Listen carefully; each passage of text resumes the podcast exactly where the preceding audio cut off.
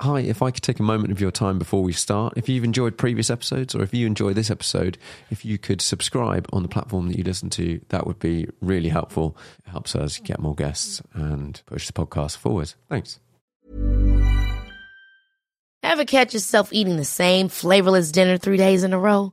Dreaming of something better? Well, HelloFresh is your guilt free dream come true, baby. It's me, Keke Palmer. Let's wake up those taste buds with hot, juicy pecan crusted chicken or garlic butter shrimp scampi. Mm. Hello Fresh. Stop dreaming of all the delicious possibilities and dig in at HelloFresh.com. Let's get this dinner party started. There's never been a faster or easier way to start your weight loss journey than with PlushCare. PlushCare accepts most insurance plans and gives you online access to board-certified physicians who can prescribe FDA-approved weight loss medications like Wegovy and Zepbound for those who qualify. Take charge of your health and speak with a board-certified physician about a weight loss plan that's right for you. Get started today at plushcare.com slash weight loss. That's plushcare.com slash weight loss. plushcare.com slash weight loss. Hey, it's Ryan Reynolds, and I'm here with Keith, co star of my upcoming film, If, only in theaters, May 17th. Do you want to tell people the big news? All right, I'll do. Sign up now and you'll get unlimited for $15 a month in six months of Paramount Plus Essential Plan on us. Mintmobile.com slash switch. Upfront payment of $45 equivalent to $15 per month. Unlimited over 40 gigabytes per month. Face lower speeds. Videos at 480p. Active Mint customers by 531.24 get six months of Paramount Plus Essential Plan. Auto renews after six months. Offer ends May 31st, 2024. Separate Paramount Plus registration required. Terms and conditions apply if rated PG.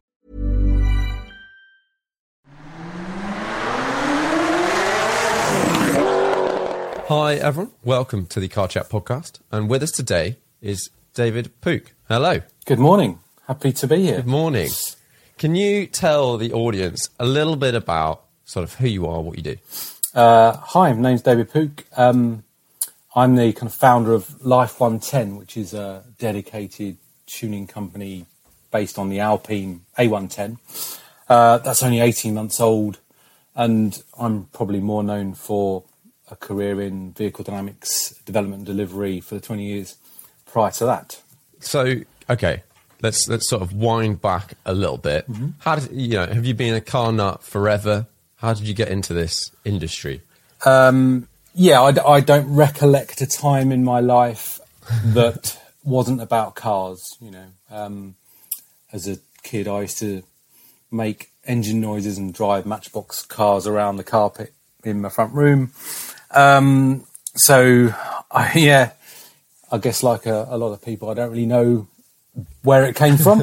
um, my dad was always big into bikes, but cars are a part of our lives from an early age. So I guess, I guess it's just from that, really. Yeah, and then um, so did you did you then go and study engineering or something, or what was your path? Uh, I actually wanted to do vehicle dynamics from a very young age, and I think um, my dad brought home an original Tamiya Sand Scorcher from Japan when they were first released, and I remember building it together and was fascinated by the workings of the suspension, you know, because it was miniature, but it all was to scale.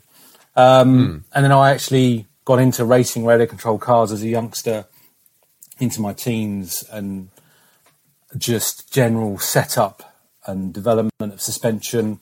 So I kind of had this path of wanting to do vehicle dynamics from an early age. So I chose GCSEs, A levels, degree that set me on that path um, career wise. So yeah, degree in automotive engineering um, is what I ended up doing before going into employment. And what is what is like vehicle dynamics?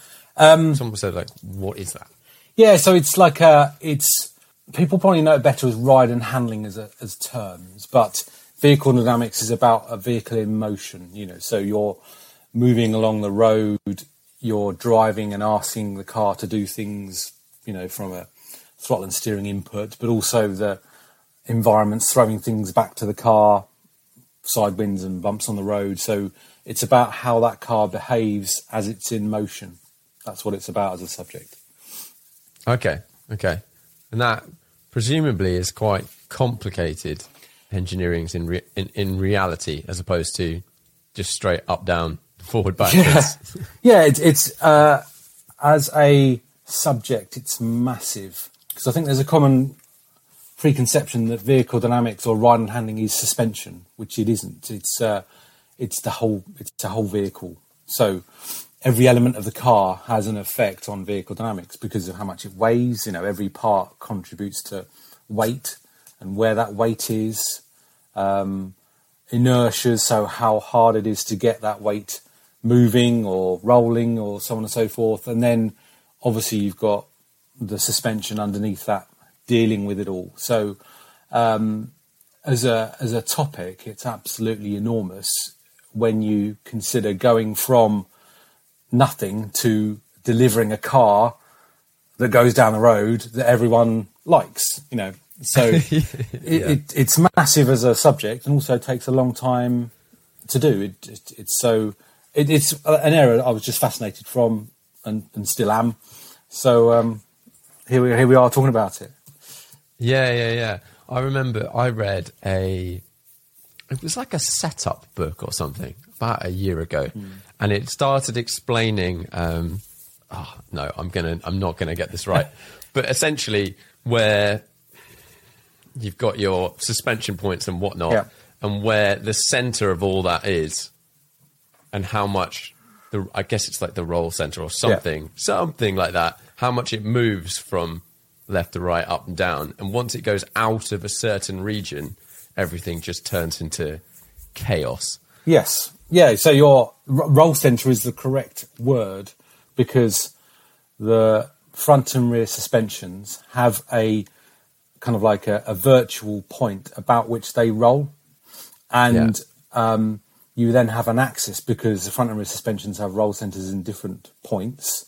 So rear is higher than front, for one example, and the C of G of the body will be a, a distance from that axis, and yeah. that distance is about how much the car is going to roll. So if you have um, high roll centers and low center of gravity, your car is not going to roll very much. Whereas right. um, if you have low roll centers but a high center of gravity, then it will roll a lot. So you can have cars that look very similar in their shapes, but depending on where the mass and what the suspension geometry is, the amount they roll could vary quite a lot. You know, and that's just and as you say, as the car rolls, the roll centers move anyway, just to complicate it even further. um, so you know, and that's that's like a, a technical part of you know ride handling for sure, but it's just one of those many things. Yeah, yeah. I just remember looking at it and going, "Oh, I can see how this gets very complicated very quickly," and also how just changing suspension is is one thing, but yeah, it's clearly a, a what percentage would you say is just literally like putting stuff in the right place and all the sort of basic stuff versus your actual suspension geometry components and stuff um, like that? Yeah, I think if you have the fundamentals wrong, as in a heavy car with a high C of G or fundamentally bad suspension geometry, then no matter how good you are at tuning and making the best of it, it won't ever be as good as it could be, you know. And and getting the design fundamentals right to start with um, mm. doesn't cost any more money in the long run from getting them wrong. You know, because they're they're just parts, aren't they? So if you spend the time yeah. getting the fundamentals right, then you'll get a better car once you've been through the tuning phase. Whereas if you get the fundamentals wrong at the start, you'll try to overcome that with some clever tech or fine tuning, and you'll end up spending more money making a car that's not as good. So getting those fundamentals right to start with is um, absolutely key. Just do certain manufacturers, do you think, work uh, get that right, or does does everyone get it right now, or are some people just seem to be much better? Yeah, I think that nowadays. What um, do you um, think?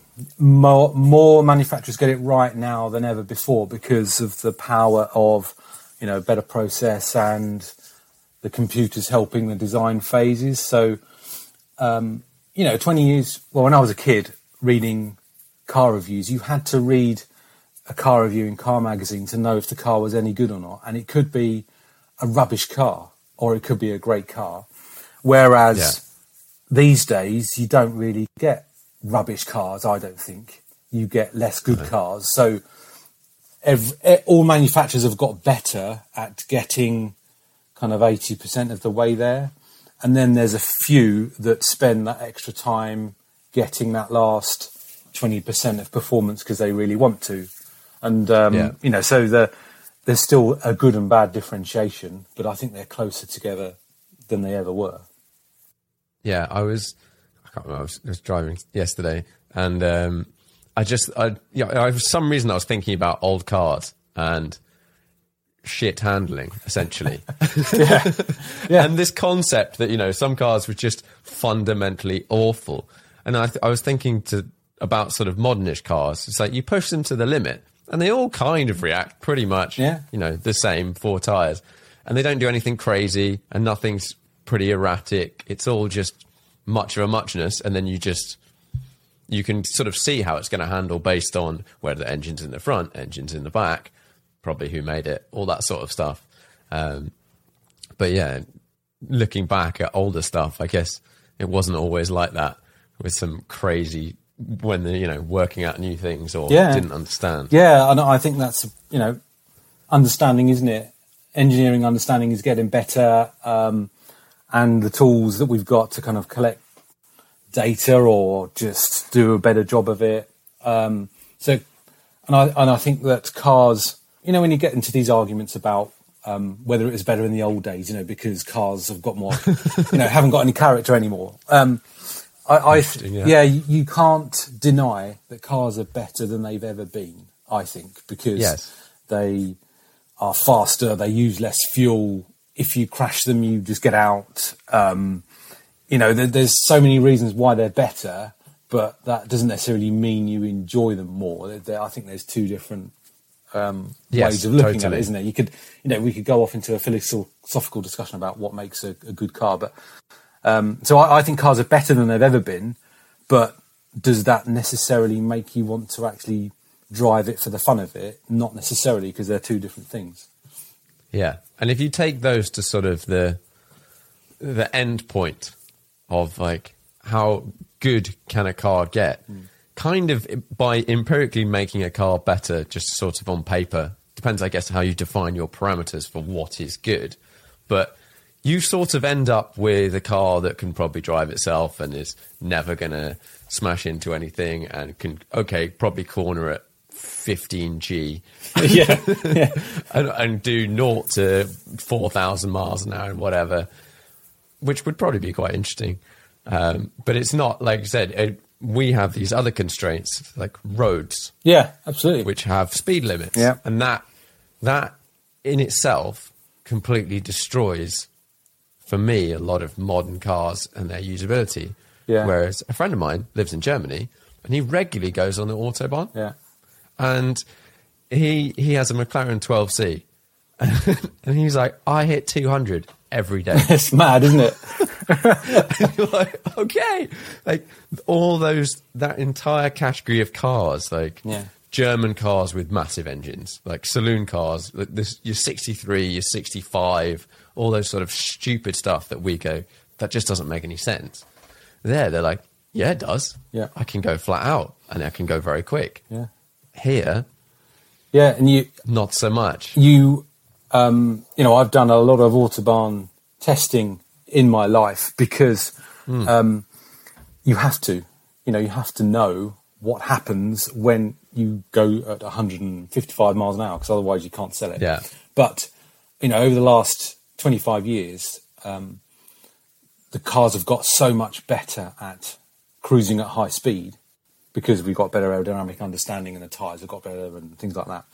Um, but also, I think that the autobahn has shaped the German kind of cars and character for quite a long time. You know, they um, 20 years ago, if we were at Jaguar benchmarking a five series against S Type as it was, I think. So you know, talking 2001, 2002, you could jump in a five series and it would just sit at 130 mile an hour on the motorway all day long and the steering was fine. It wouldn't scare you. You lifted off in a corner, it did nothing. The wipers worked. You know, if you things like this, if you if you wanted to clean a window at 130 mile an hour, the wipers were fine. They just went up and down. Um, you overtook a truck, you thought nothing of it, and then you would get in an early Model S type, and you'd be doing 130 mile an hour and both hands would be gripping the wheel because you, were, you, you know, you became nervous of the response levels, and the when you went to wash the windows, the wipers would fly to the top of the screen and then struggle to come back down.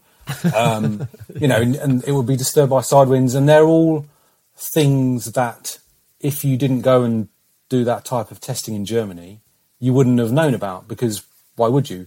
But also, Yeah. you'd come back and say, "Oh, S Type's not very good at all these things at high speed," and you'd go into the, "Well, no one cares. Who who drives at 130 mile an hour?" And the answer is, Yeah. You know, they do it in Germany. And the flip side of that is, if you were then going down a winding country road in the UK, the S Type is so much better than a five series and so much more engaging. So Yeah.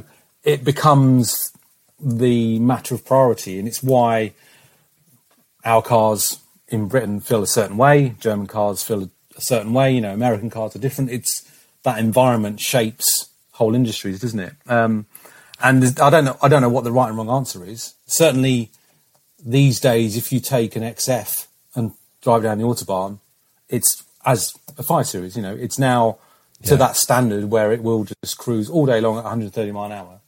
Um, but at the same time, it's still more fun to drive on certain roads in the UK. So, you know, you just learn and get better at it and do a better job as you go along.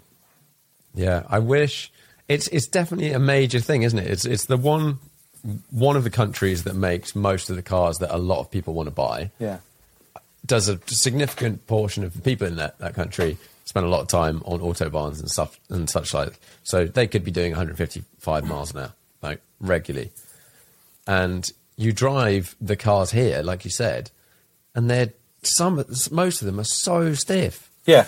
Yeah. They're just they're just the ride and ha- the ride is just awful. Like it's it's pretty shocking. Yeah. And you get in a sporty uh, car of a German sportier car, whether it's your M3 or whatever. Like you get in the latest M3, and it's like it's really quite aggressive.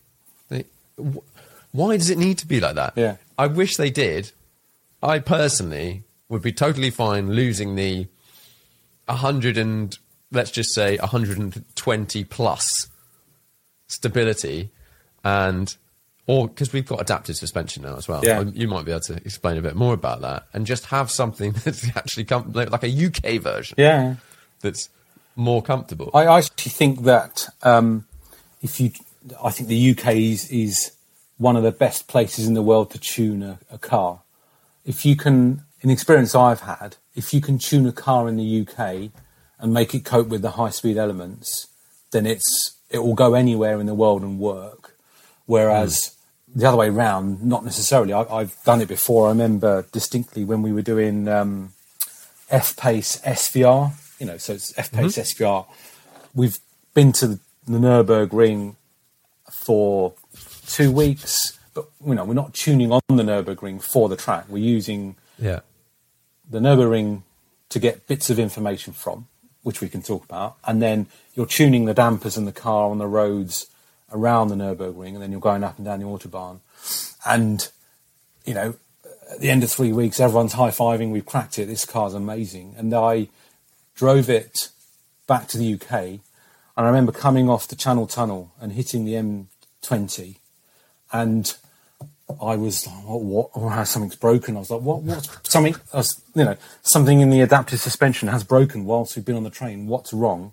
And, you know, you get to the point where actually you think, "N- no, it's just shit, actually.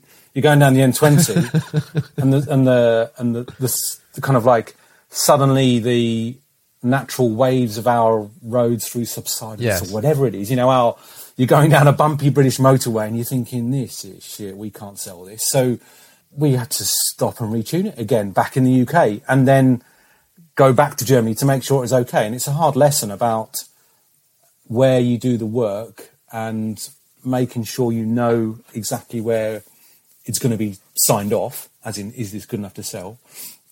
but making sure that actually is something that you know will go out into the marketplace and work everywhere.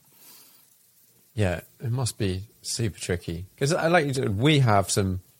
We don't have the worst roads in the world, but okay, we live here and we drive cars here, and they're pretty loud and bumpy Yeah. in comparison to Europe. I think anyone that's ever done any driving in Europe, they'll be driving their car. and They've driven it in the UK all their life, and they get to France or you know somewhere else, Germany, Switzerland, and they're like, "Hang on a minute, this has turned into like a luxury sedan. Yeah. It's, it's just Yeah. everything is so quiet." Yeah.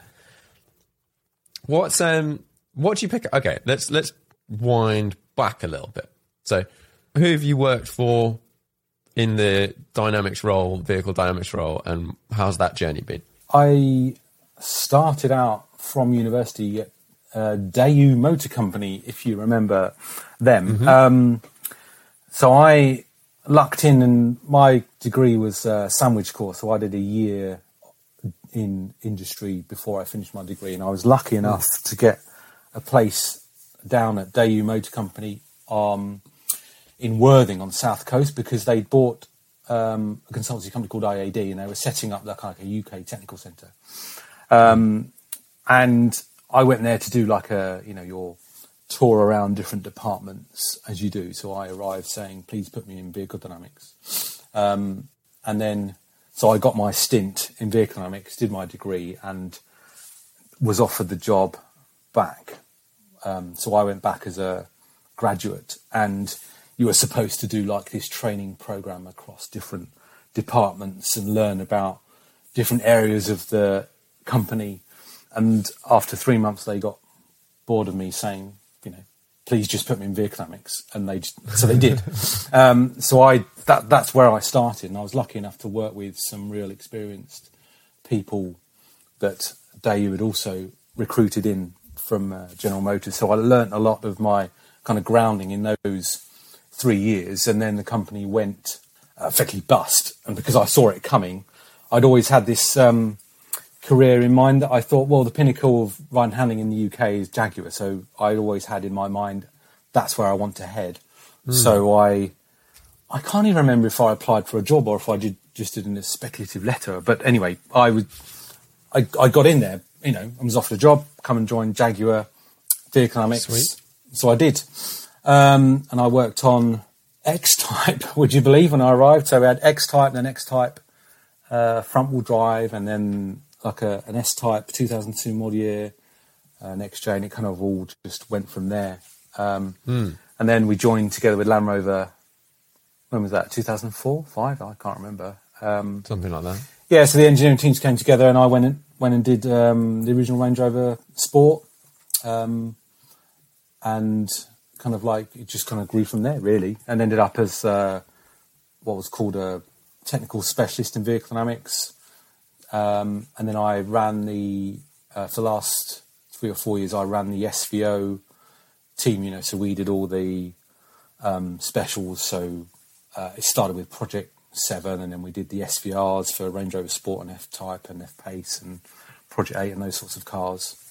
Um, so that Those must have been uh, pretty cool. Well, actually, first of all, how are you? Are you in this process? Are you driving cars a lot, or is it a mix, or are you engineering and then giving people saying go drive that for four thousand hours? It's both actually. There's um, I don't know. The, the the only way I've ever known it is that I am an engineer, so my training is engineering, but the job involves driving the car and assessing it and developing it at the same time. So you become the kind of like test driver, for want of a better description, but also the engineer. So in for the first, you know, six seven years, I'm driving the car, deciding what it does, deciding what I'd like it to do instead, and then investigating what the solutions might be to change that, and then Yeah. going and day and testing those. And then as you develop through the career and you start to have a team, then I'm doing less of that day to day, um, and I'm driving the car more occasionally. But you're having that input into the team to say this is what I'd like it to do, and if we're struggling to come up with like a, a technical reason why it's doing what it does and wants to do something else, then I help and get involved in how we might find a solution um, to the problem. Mm. You know, so it's um, I don't think any car has ever been delivered in vehicle terms by one person. It is never. Yeah. It's it's it's always a varying sized team of people. You know, it's a really collaborative approach because the, the subject's just too big. Um, so someone will always steer it, but actually doing the work and getting involved is always a big team of people. Yeah, and then if so, let's say someone's that person's steering it mm. and saying, "I want the car to fundamentally drive like this." Is that a you know, let's say it's Jaguar. Jaguar wants their cars to drive like this, or it's like SVR. SVR cars should drive have these qualities. Yeah. And then we're trying to get it towards that. Is that is that sort of how the process works? Yeah, yeah. So you need to determine at the start before you've even considered making anything what you're trying to actually sell. You know, who is who is your yeah. customer? Who's going to buy this? Why are they going to buy it? And Sounds like a good idea. Yeah. therefore if you once you've identified the product you're trying to make, you then have to find where vehicle dynamics sits within it because um, you know a- attributes as they're known is you know the behaviour of the car is only one part of reasons why people buy cars, isn't it? You know, you've got yeah. what it looks like and what the brand means to them and their neighbours, um, how much it costs, residuals, you know, it's fuel. I mean, so many different reasons why people buy a car other than just attributes, and then vehicle dynamics is only one of those. So you have to yeah. bring all those together, and there's no point in having like a, a car with a an amazingly sporty handling with a diesel engine and you know SUV looks that Uh, trying to appeal to people using it every day and going shopping and doing school run. You know, you have to, you know, you have to bring those things together to work out what it is that you want the vehicle dynamics to to do. And once you've done that, you try to break that down into how are you going to achieve it because you've got the fundamentals as we talked earlier. What how much does yeah. it need to weigh and all those things, and then how do you want the suspension to behave? Um, and you try and do all of that in the virtual world before you've even built a car. Okay. Because that's the only way that um, delivery times are so short these days. You know, uh, a program is what three years. You know, from start to finish, from start we're going to make a car to job one. It's being it's going down the track. It's three years. Twenty years ago, it's five years. Before that, it was yeah. seven years. You know, because you're shortening on, and you're getting so much more information virtually. When you're um, you're modelling a car, they okay, you know how much it weighs and all that sort of stuff, but down to what detail are you um, like building the model? So let's say, for example, the things that I wouldn't necessarily think about, like your interior stuff. You've got just in terms. Let's just say we're looking at ride and handling or modelling that sort of thing, but you've built up an interior that has weight in all sorts of different places. Is that all modelled in your ride and handling, or you just say, okay, it weighs 400 kilos there, 200 there? How does that work? In, in essence, you're trying to um, keep those bits as small as possible because you don't want too much data in the model because it will take weeks mm. to just churn an answer out. So for things where you know you've got a group of mass and you know where it's going to act, then you kind of lump that together. But you still want the major masses identified. So there will be a engine model, you know, the engine gearbox and the diff have a significant lump of mass and also yeah. they're suspended on flexible rubber elements. So the uh, that mass has a significant effect on your vehicle dynamics. So you would model those masses accurately, and also the mounts between body to engine. Um, and seat mass, you probably put the seat mass in, but you don't need any more detail than that. You know, so mm. the you're you're trying to construct that model to accurately represent what the car is going to do within certain constraints just on data size, really. Yeah. And has, presumably that has your ability to model. Because if, if I was like, okay, I'm going to build a model of a car and I would want to be like all the information in it. To just be like, yeah, obviously to get it accurate, I want absolutely every single data point possible. Yeah. Presumably, once the computer capacity and ability and ability to sort of churn these numbers has changed quite a lot over the last twenty years. But how how much has that changed? And also, like, how close are we to going? Yeah, that is just the car. Um, pretty pretty good actually. You're right. The you know over the last twenty years, the accuracy of the model has improved significantly because computing power means you can put more and more detail into it. Um, but the, the, the big but is how do you ask that model whether the car's any good or not? Because all the model can do, yeah. all the model can do is give you some numbers. That's all it can do. It gives you numbers yeah. out. It gives you some graphs, numbers, metrics, however you want to call them, and you've got to sit there and decide if those numbers mean it's a good car or not. So you can be confident that the numbers are accurate, but you yeah. could think to yourself, well, these numbers are going to be a good car. Build that car, measure it. It's giving all the numbers you asked of it. You drive down the road and you think it's shit, and that's that still exists today. So yeah, um, it's still reliant on the people to determine what those numbers should be. And the, that's the bit that we're getting better at, but it's slower than the accuracy itself, if that makes sense. So, you know, because you've, you, you, you've got to read all, you know, you could get so much data out of a model that you wouldn't know what to do with it. And you could, at the start of a program, write down 400 numbers and say, if we achieve these 400 numbers, we're going to get the car we want, deliver them all, and still not like it. So, yeah, you know that that's why the bit once you've made a car, the element of how you tune it is so important because that's the bit that's going to make the difference.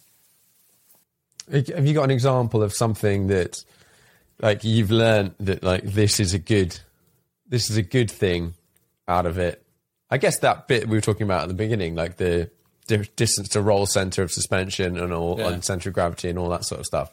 You know that like if it trends in this direction, it's probably going to be better. Yeah, yeah. there, there are, you know, you get used to looking at metrics for steering and handling and how the car responds. You know, when the when the driver steers the steering wheel, what happens to the car? What does it do? And you get used to knowing what um, numbers from that objective data metrics give you the car you want, but they're still always in like a, a window of if we're in this range, we think we're going to get the car we want, and yeah. I think we're still not at the place where we say if we hit this exact number, we're going to get the car we want. Because you know the the the human has the power to assimilate all of that very very quickly into don't like it, do like it, um, and you can't yeah. get that just from a list of numbers.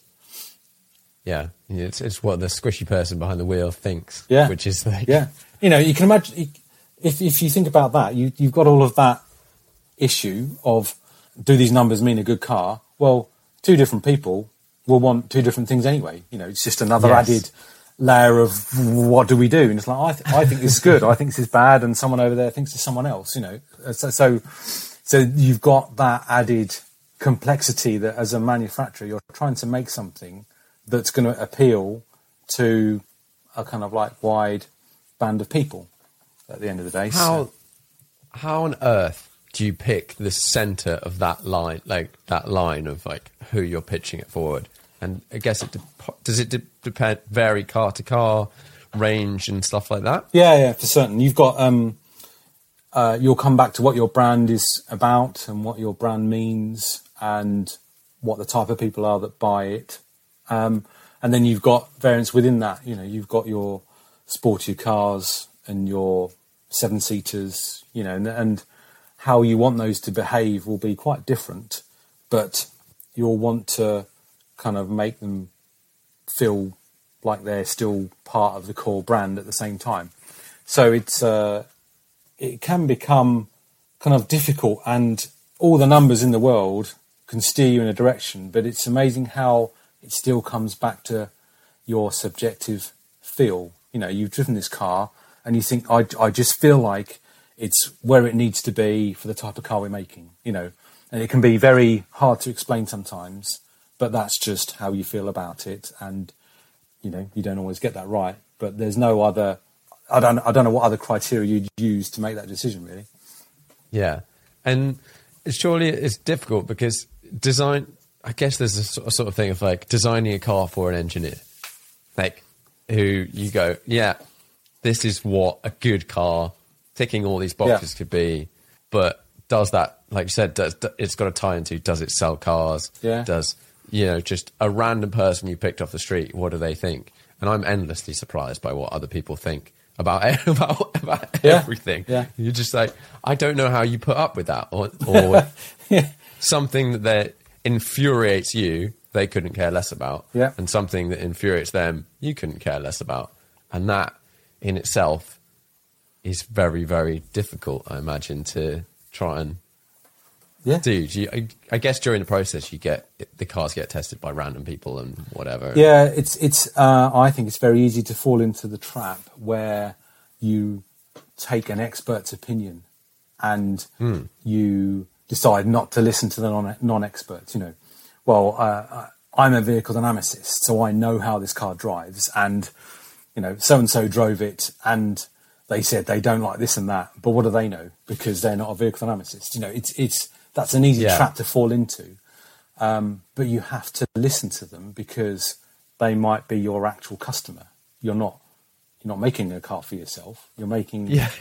you know, Yeah. and, and actually, it's um, I I think that the broader the uh, customer you're going for, the broader the abilities of the car, the harder it is.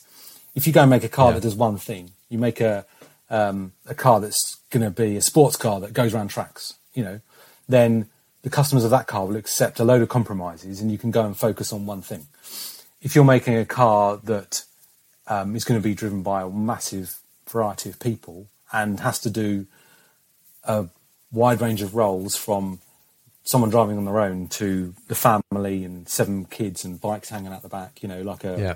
like a discovery, it becomes actually a much tougher job because you've got to balance how these things behave and what they think of it. Um, and and you really have to listen to what people say. I've I've done cars where you I've made like a a decision around the steering where we wanted it really responsive and quite pointy, you know, and um, the steering's quite light, it's very direct, and if you drive it in a spirited way down a country road, it was, you know, what I like. And then other people would jump in it and say, "Whoa, I can't get on with this. It's way too responsive and pointy. It makes me Yeah. feel nervous.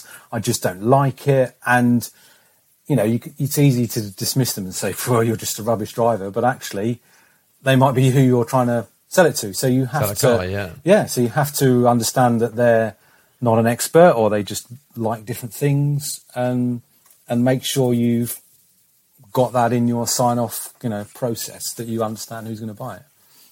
Yeah, I um, I know a bunch of well, lots of YouTubers and various people and whatnot. And um, I was chatting to one of them recently, and he gets some flack from people because he's not a particularly good driver, but he knows he's not a good driver. Yeah.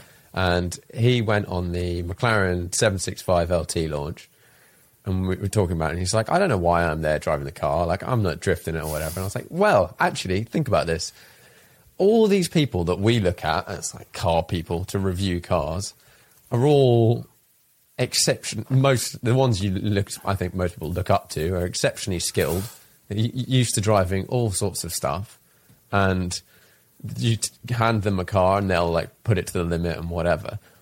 But 99.9 okay probably a bit less than that but percent of the people buying the car are exactly like your this influencer or Yeah. whatever who can't drive very well. They've driven some sports cars. They've just bought a Lamborghini or something, and you send them off around a track. Their experience is going to be much more representative of the general experience of someone driving that car than you're Lewis Hamilton or Yeah. whatever, Yeah. you know, someone driving it. Yep. And I think it's very easy to just sort of neg these kind of people and be like, yeah, you can't drive, whatever, blah, blah, blah, blah, blah. But like you said, it, their opinion actually, okay, it matters to all of us, and everyone ultimately wants to know what their car can do and how it can drive on the limit. But if you can't drive like that, it's all about the experience. And that's the most important thing. Yeah, absolutely. And I, I, the I think the real trick is to do both. And I'll I'd single Yeah. I'd single Porsche out in that respect. Porsche have the ability to make the car actually quite approachable in general to the non-expert, but then when you really get on it, it also delivers everything for the complete expert. And I think that's that's something they've done with their brand for for so long, and actually is why mm. it's so strong, isn't it? You know, you the the 911 can be bought as a car for anyone to drive to and from work, but you know when you put it on a track, even if it's a Carrera, it's going to just handle it. It's going to deal with that Yeah. track. It's going to give you the feedback. It's going to behave exactly as you want it to, and that's I think that's the foundation that that, ba- that brand is built on. They they take the time to make sure they're not alienating either group. Um, Yeah. and that's that's it's a really hard balance to make, isn't it? Because I I think um, some of the Jaguars we've done over the over the time, there's aspects of the kind of steering and response which has been too far to the point where they are satisfying the expert, but not. But it's Right. they're satisfying the expert too much, and you're alienating the non-expert too much. You know, there's a there's a different balance to be found in there.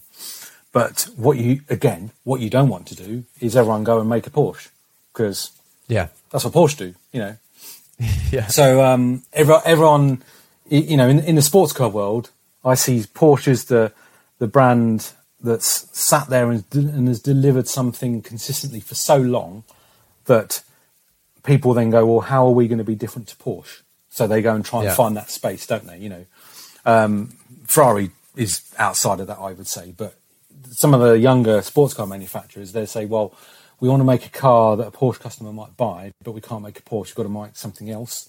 So they focus on what the something else might be. Um, and it's, you know, I, you can't, you can't knock Porsche for doing it, can you?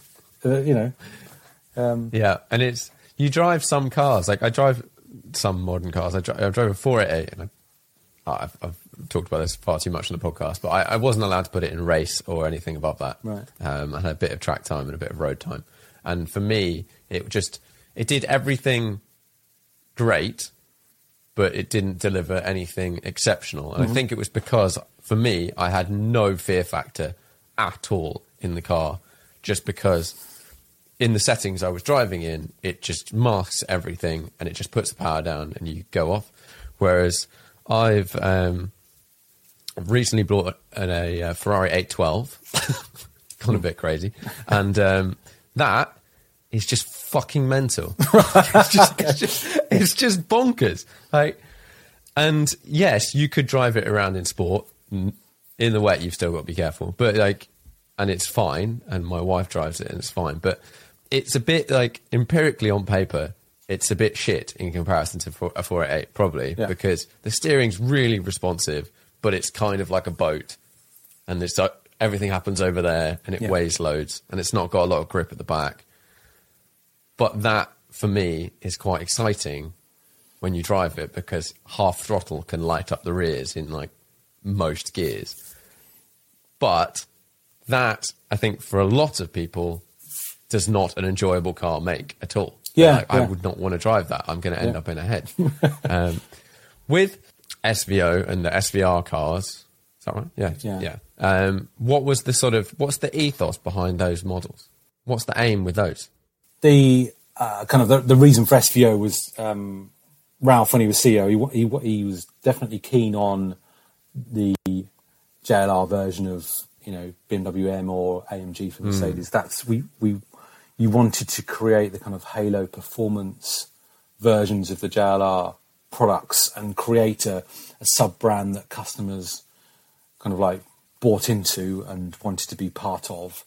Um, and it was how you created that through the product. Um, so the you know, the formula was a kind of like a, at the time was you know nothing uh, kind of unusual. It was the take a car and put a great big V8 in it and make it make some great noises and be good fun to drive um, and look great. You know, so that that formula was not unique, and we were just you know trying to have our version of it.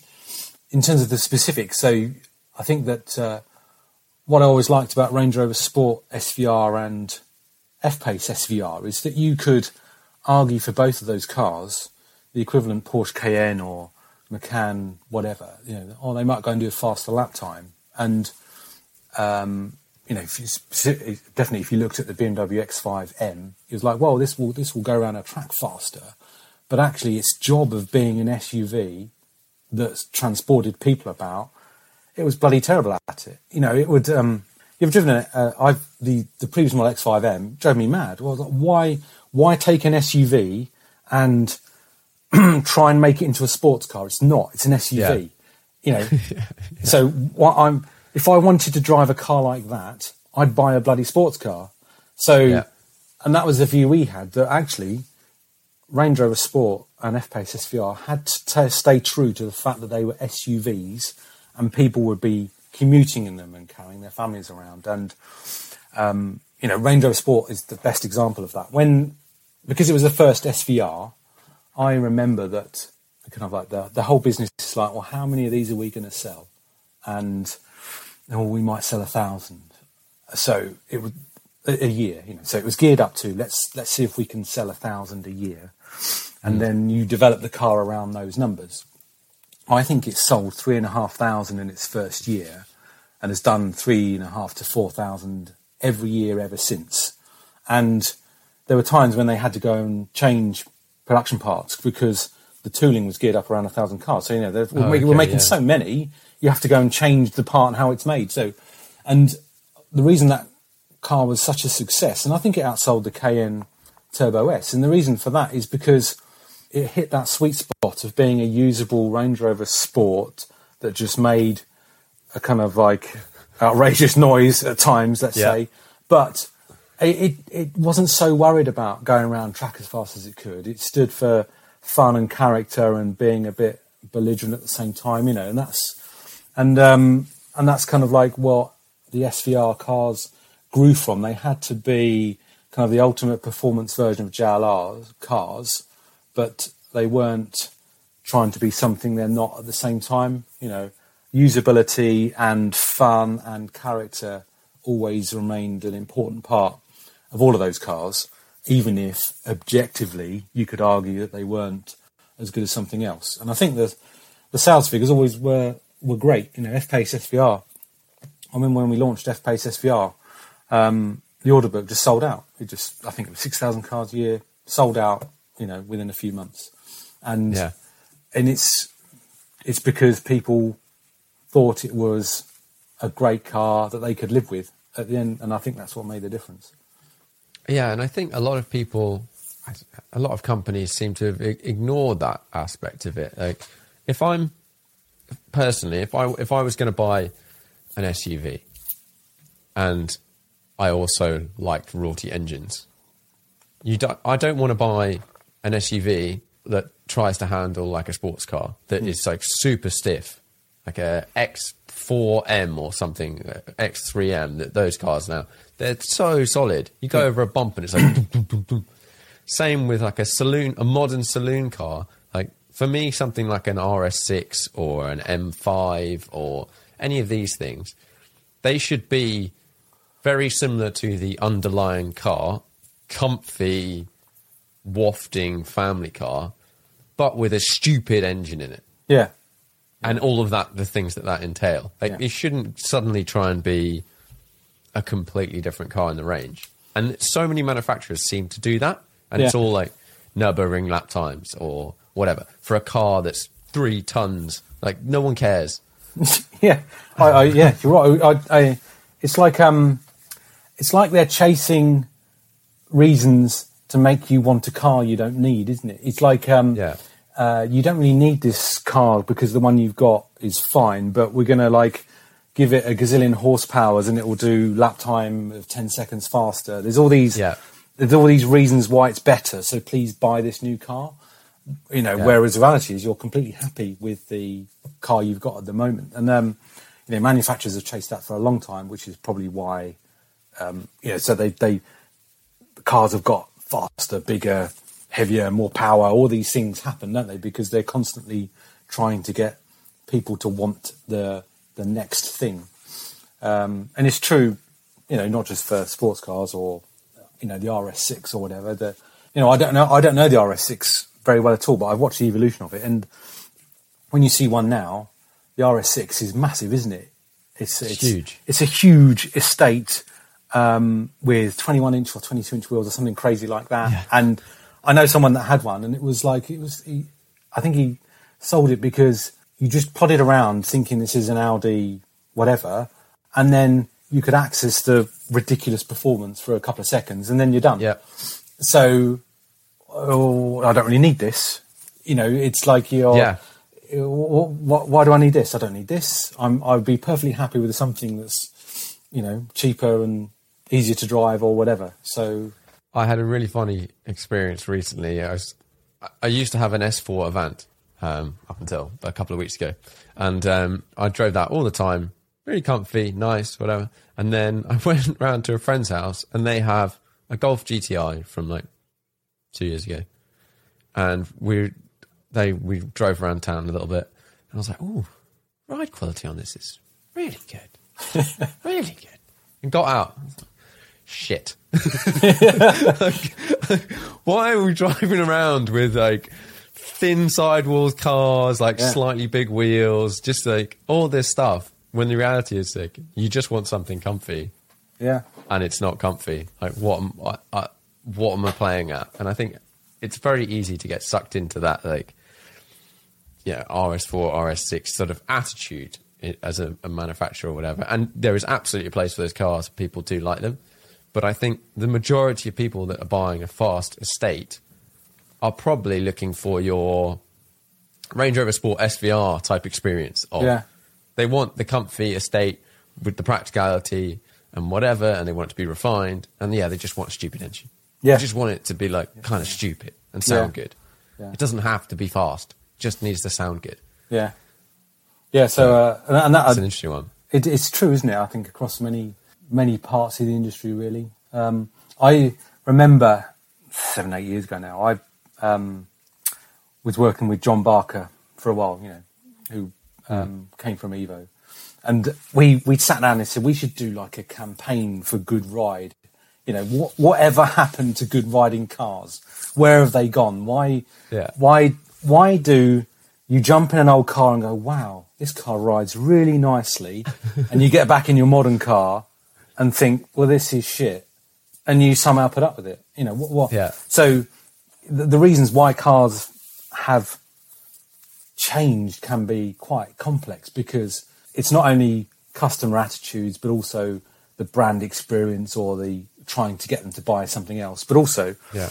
cars are heavier and faster than they ever were so you have to deal with that at the same time and they um, there are benefits so if you were to avoid someone that pulled out in front of you you're miles more likely to Yeah. do that in a modern car than you were in an old car. So there's all these reasons why it's changed, but it's but it's that does it have to be like that? Can can and I think cars turned the corner a few years ago where they they're now getting a bit comfier because Yes. I, I I think the manufacturers realise that the the usage kind of profile of cars these days has changed so much because um, roads are congested. You can't use all the performance all the time. You're just people are just going places, and they're becoming.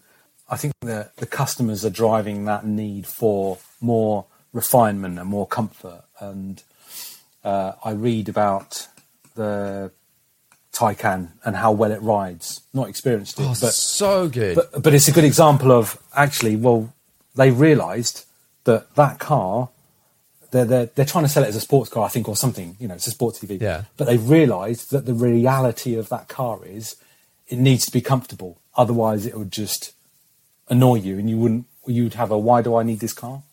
You know, so Yeah. and that's that's you know I think that's people getting sense of they don't need to have crap ride, but also a sports car doesn't need to ride badly anyway. I think there's a perception that people want sporty cars, therefore sporty cars have firm ride, therefore have firm ride.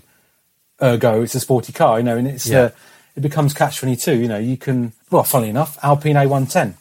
You know, it's um, that car for me is just kind of like is like a, a stop and a little reset of you don't need to do that. You could do this instead, and um, and and that, and that is you know it doesn't need to beat you up. It can be absolutely quiet, refined, relaxed, comfortable, do all those things, but still be capable and have you know tons of fun. And I think that it, over time the the ride will just get better and better from from now on. That's my kind of hope.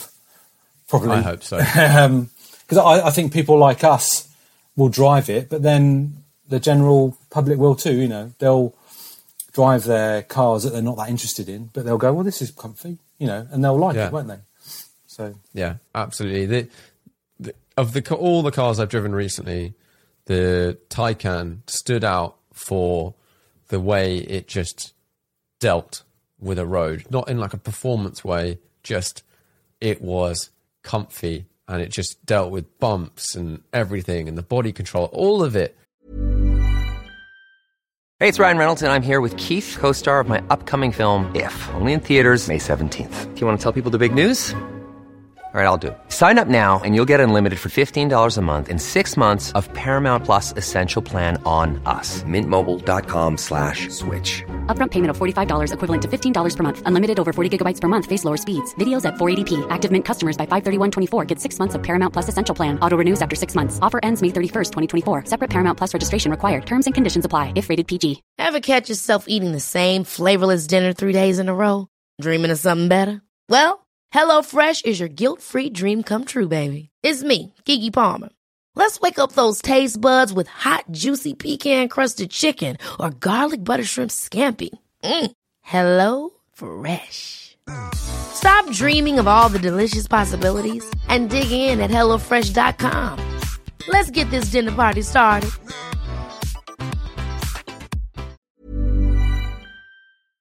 was just I was just unbelievably impressed, and I, I, I don't know why. Like I think it just it was all of the things. But you get in that car and you get out and you go, hang on a minute. I've driven a lot of cars of a similar ilk recently that don't do that anywhere near as well as that car. And I, I wonder is is part of it the electric part of it in terms of the way the layout of the car is having all that weight down low. Does that help? with these things or not? It's just a direction. No, it definitely does, and I think that not all of them. I don't think it's been fully realised yet. I think Porsche. Uh, I don't know enough about the technicalities. So, um, one of my uh, jumping on a soapbox things is big anti-roll bars because as cars have got faster and faster, there's been this trend that people don't like a car that rolls in corners. Yeah. So uh, a car having a car rolling is bad has been this perception. At the same time, cars have got taller and taller. You know, so um, your people are used to driving SUVs around, and they don't roll very much. And the reason they don't roll very much is because they've got pieces of scaffold for anti-roll bars. Um, Yeah. But what that does is that it, it stops being a independent suspension because you've got so much transfer of load all the time. Whether it's just you know if you, you're going down a bumpy road, you don't go around down roads where the bumps hit both wheels, you know, left and right at the same time. Yeah. It's always one wheel, then the other wheel, then the other wheel, then the other wheel. So that roll bar is constantly putting torque into the body. So you drive a um, a sporting SUV down the road, and you're if you look at the windscreen, you're and you pick a spot on the windscreen, your your head is just rocking side to side all the time, trying to Yeah. keep your head still. Um, and it's the roll bar that's just rocking the car all the time, and you're the way you stop that rocking motion is just up the damping. You just put more damping in to damp out that rock motion, but then you've got a firm car for just general up and down bumps. You know, so and if you actually wind the clock back to older cars, uh, they all roll more. All of them. They've all got smaller roll bars on them, and you're it immediately unlocks that compromise of um, how much damping does it need to control the body in certain situations, and an electric car because it's got all the weight low down, it doesn't need big roll bars to achieve the same roll angle. Yeah. So your electric car rolls less compared to an engine car. Therefore, you can fit smaller roll bars. So that will start to unlock a ride benefit from an EV. I suspect that the Taycan's got clever roll bars as well, has it in certain models? I don't know. not. It probably Don't know. does. I don't know. So, so, but either way, I almost they've almost certainly tried to unlock that compromise where the you know I've seen a Taycan on the road and they are really low, aren't they? They are they're a low Yeah. car and they've got batteries in the floor, so its C of G is going to be really really low. So they're, they're I'm I'm pretty sure they were going to have taken that benefit and they can start to tune the suspension around it. And I think that when you when you do your first EV, the um, back to that kind of like what do you use data, what do you use feeling, the data will say you can fit a really small roll bar to this car, and your feeling will be oh, oh, oh, that makes me nervous because I'm not used to doing that. Yeah. Because I'm not used to doing that, I'm going to kind of like hedge my bets and and put a roll bar on it that is a bit smaller, but it's not as small as it maybe could be. And I think the manufacturers kind of will inch their way towards it. So I think that as we do more and more EVs, the ride will just get better and better. Yeah, it's it's an interesting one. Uh, it's it's sort of turning that tide, isn't it, on where these things have been going? Because we previously we've been cars have been getting more and more stuff, like you said, like Yeah. thicker anti-roll bars, or if it's a Bentley, they've got some kind of motors to stop it to handle the mass. But the motors must they weigh the system weighs like two hundred kilos. Yeah, and it's yeah. like yeah, and it delivers completely flat. It's like okay, but Yeah. surely if you go down that route and you just go the other direction, well, you end up with something like the A110. Let's let's talk about Life 110. Where did this come from? What do you do? Well, two years ago. When is it? Yeah, so just over two years ago, I'd had that. Um, uh, I actually decided I'd had enough of corporate life anyway. So I kind of like left and thought, what am I going to do with myself? And um, I bought the Alpine A110 before I'd left because of what it was. So Yeah, I've always been into sports cars, you know, as me. Um, I had an M3 CSL, and then uh, before I had the A110, I had a 997 GT3. So I, I was always into that. nice. I'd always had a car, and but the Alpine A110 came along, and I must admit it completely passed me by.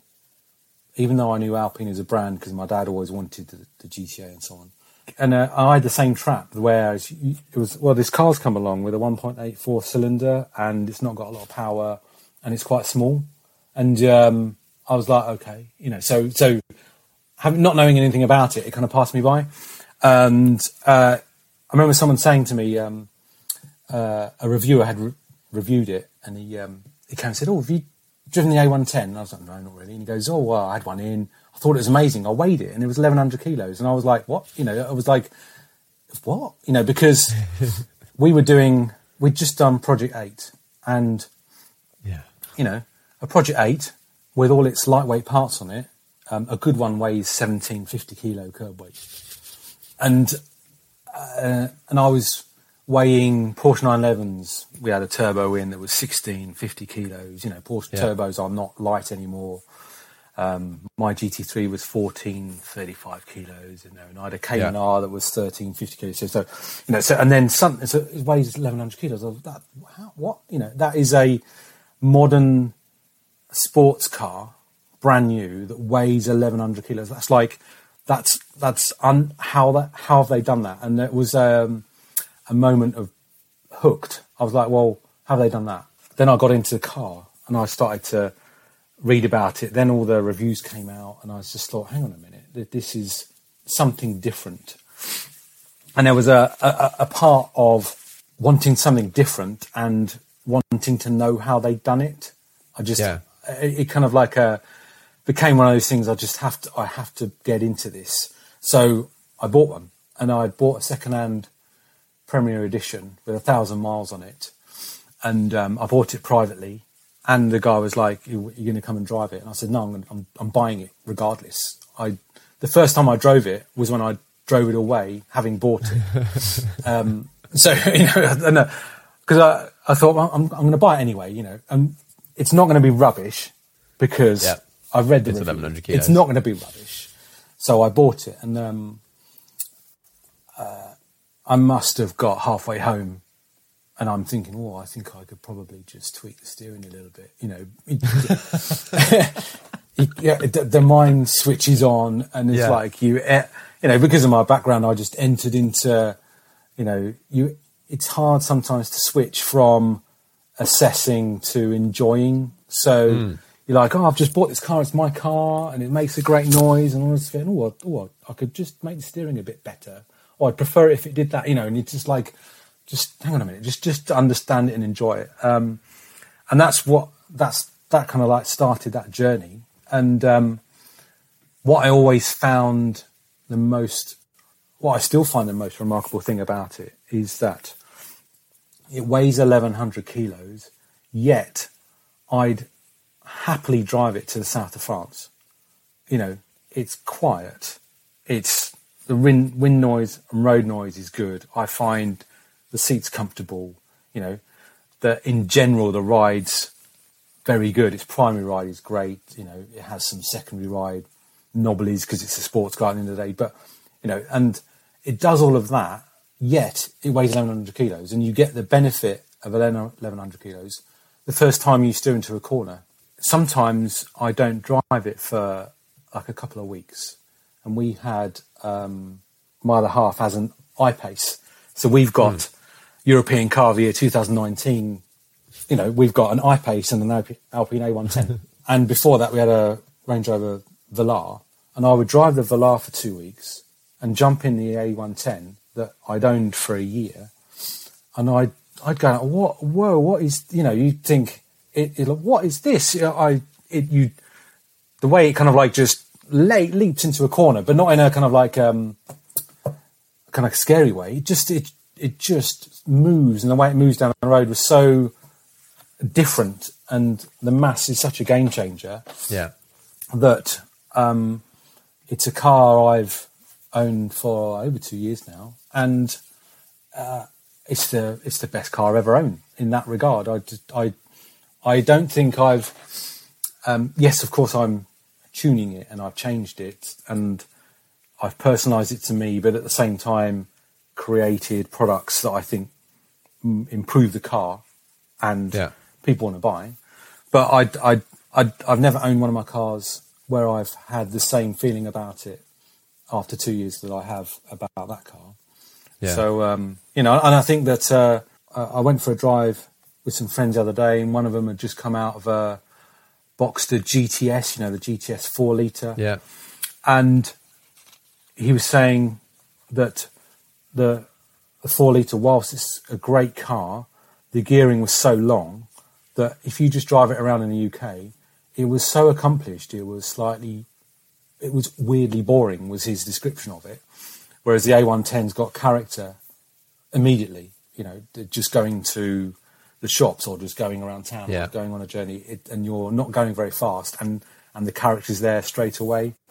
And I think that's the the great trick of it is that it makes you feel connected and you're having fun all the time, and it doesn't piss you off either. Yeah, it's I that thing like you said. You, you get in it, and I had um, Alpine let me one for a week, and I uh, got in it, and that it's it's weird. It's weird. Like I said, turn out of the drive. So like first corner at four miles an hour or something like hmm, hmm, and then the next corner is at like twenty five miles an hour. You're like, hmm, this is different. Something like this is fundamentally different. The fact it weighs what it weighs Yeah, and, and all the stuff and whatever. The, I wasn't I wasn't super impressed with the ride mm-hmm. of the car I drove. I it's, I I don't know whether it was like it was decent, but I didn't. I think I'd heard so much about it before I drove it. Everyone's like, "It's amazing! It's got the best ride. It just flows down the road." And I'm going down the road, and it's like boom, boom, boom, boom, boom, boom, boom. Well, it's not flowing that much, Right. Like, and then okay, you get up to 50, 60 sort of miles an hour, and then it started to come together. But low Yeah. speed, it was still very much sports car, like dum, Yeah. dum, as you cruise around. Um, so, what what have been the things that you have?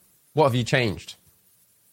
What Um, products have you made, and, and and why? it was probably just best to describe that journey through it. Uh, The first thing I changed was the geometry, which is like um, no part change. It's just adjustable because I felt the car it wanders around. So uh, take a standard car, and I feel that the kind of immediacy of the steering from straight ahead could be better, for, especially for something so light. So it has this kind of like little dead patch around centre, Yeah. and then it speeds up. And also, its crosswind stability or its motorway cruising stability as standard is pretty rubbish, quite honestly. So when I first drove it, you know, and I hit the M uh, three, I think it was, heading towards the M25, and the, and it was a bit blustery, and I'm thinking, what's going on? You know, the car. It's easy to just assume that because it's so light, it's going to get blown around by crosswind, and and that's that. And, Yeah. and my and I was just like, well, it shouldn't be as bad as this. So uh, th- that was the first kind of like investigation of understanding the chassis underneath. So I, I didn't just go and change it. I spent some time underneath it to look around and uh, learn about it and understand it. Um, and I then got in touch with some people that had actually worked on it um, because of contacts and understood that this bit was adjustable and that was adjustable. And what I learned was that the kind of like from a pure geometry point of view, the car is engineered with a ton of adjustment built into it. So you, the the range of camber adjustment is enormous out the factory, but at both axles. And not only that, the, the settings on the car were at the extreme end um, anyway. So there was so much potential to do something. So I looked at the numbers and thought they don't make sense to me, as in the, the values of the geometry is not what I would have used, to Yeah. put it that way.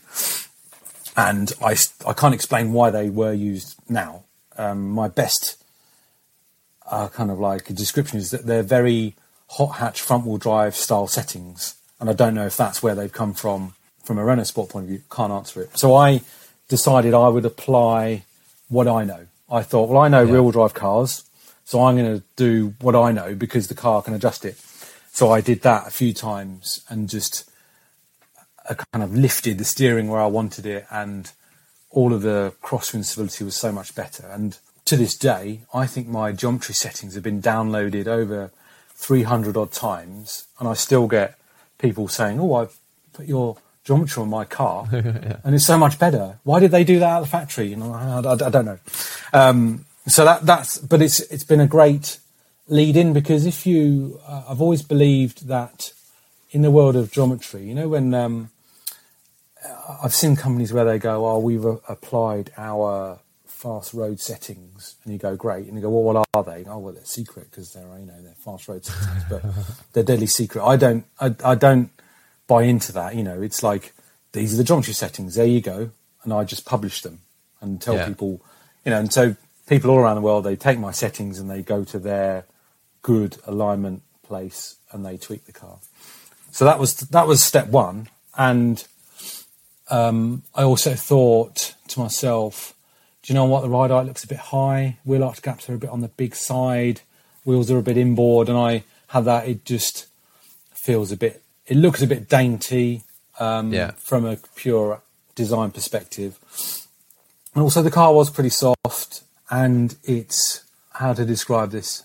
If you go deep into a corner and feel like you need to brake or you need to lift off because something's happened, then it's pretty marginal in that situation. As Yeah. in, it will, you know, some people can describe it as playful. My my manufacturer head describes it as marginal, acceptable. You know, it, it's um, you know the days of the 205 GTI are long gone. You know, Yeah. it's it's great that they did you know, whatever you do, don't lift off mid corner. Um, it's great that they did that, but driving these days is a bit different. So I, I had this feeling that part of that was because when you in a standard car, when you brake really hard, um, it pitches an awful amount, as in the front dive uh, and the rear Yeah. lifts up. So I started trying to understand why this was, and I measured the suspension, I measured wheel rates and wheel travels, and I found that the, the rates are fairly soft, but also um, it's got tons of bump travel as well. I remember the first time I drove it on some of the test roads near where I live, which I've you know done hundreds of miles around with JLR products, and there's a few demanding sections. And I drove over one section at like 60 mile an hour as I normally would, and it it just kind of like ignored it. It just like went over these bumps and went just like across the top, and I was like, what happened there? You know. Um, so I went back and did it a bit faster and thought, well, this is different. This is not. It's not because the car's light. It's there's the suspension's tuned in such a way that it can just deal with these bumps in a way that a lot of other cars can't. And what I learned through measuring is that the reason for that is because it's got so much bump travel. It's almost got rally car style travels, kind of linear travels. Um, so what I thought, well, actually, what I wanted to do was to make the car pitch less, make it a bit more stable in cornering, make kind of in, increase its kind of that sportiness, and the fact that it's got so much bump travel means that I'm free to lower the ride height without consequence at the same time. Okay. So I Eibach had developed their own pro kit. So Eibach gave me a pro kit. So there you go, have that.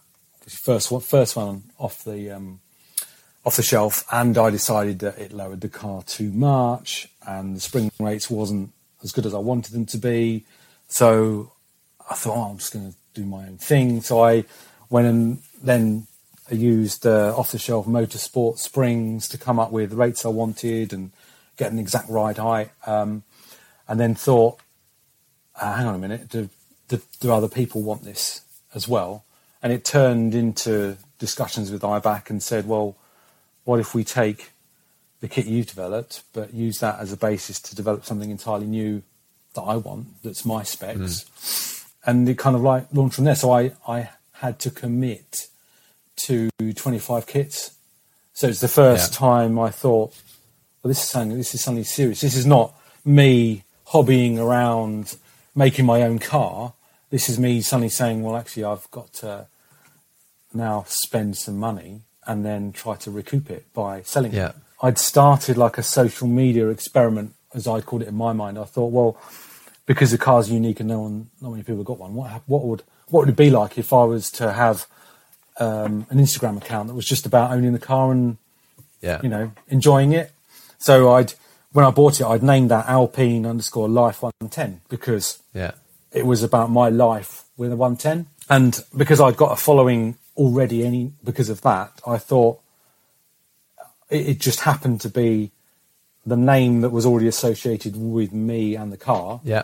So i decided i would sell the springs under the banner of life 110 um, and that's that's kind of like that's where it started from. I've been surprised ever since with how much people connect with what i'm trying to do with the car Yeah. you know because I, I I've since followed the philosophy that the car is the star.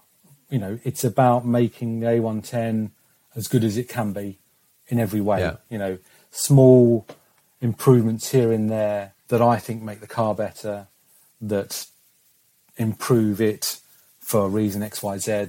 That's why I'm doing it, and that's what kind of like has been the foundation of what Life 110 now stands for.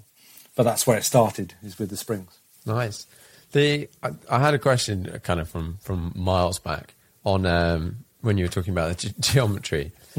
You said okay, so the steering has stock, it has a bit of a dead zone. So how did does changing geometry change that? Are you changing like toe out, toe in, or something?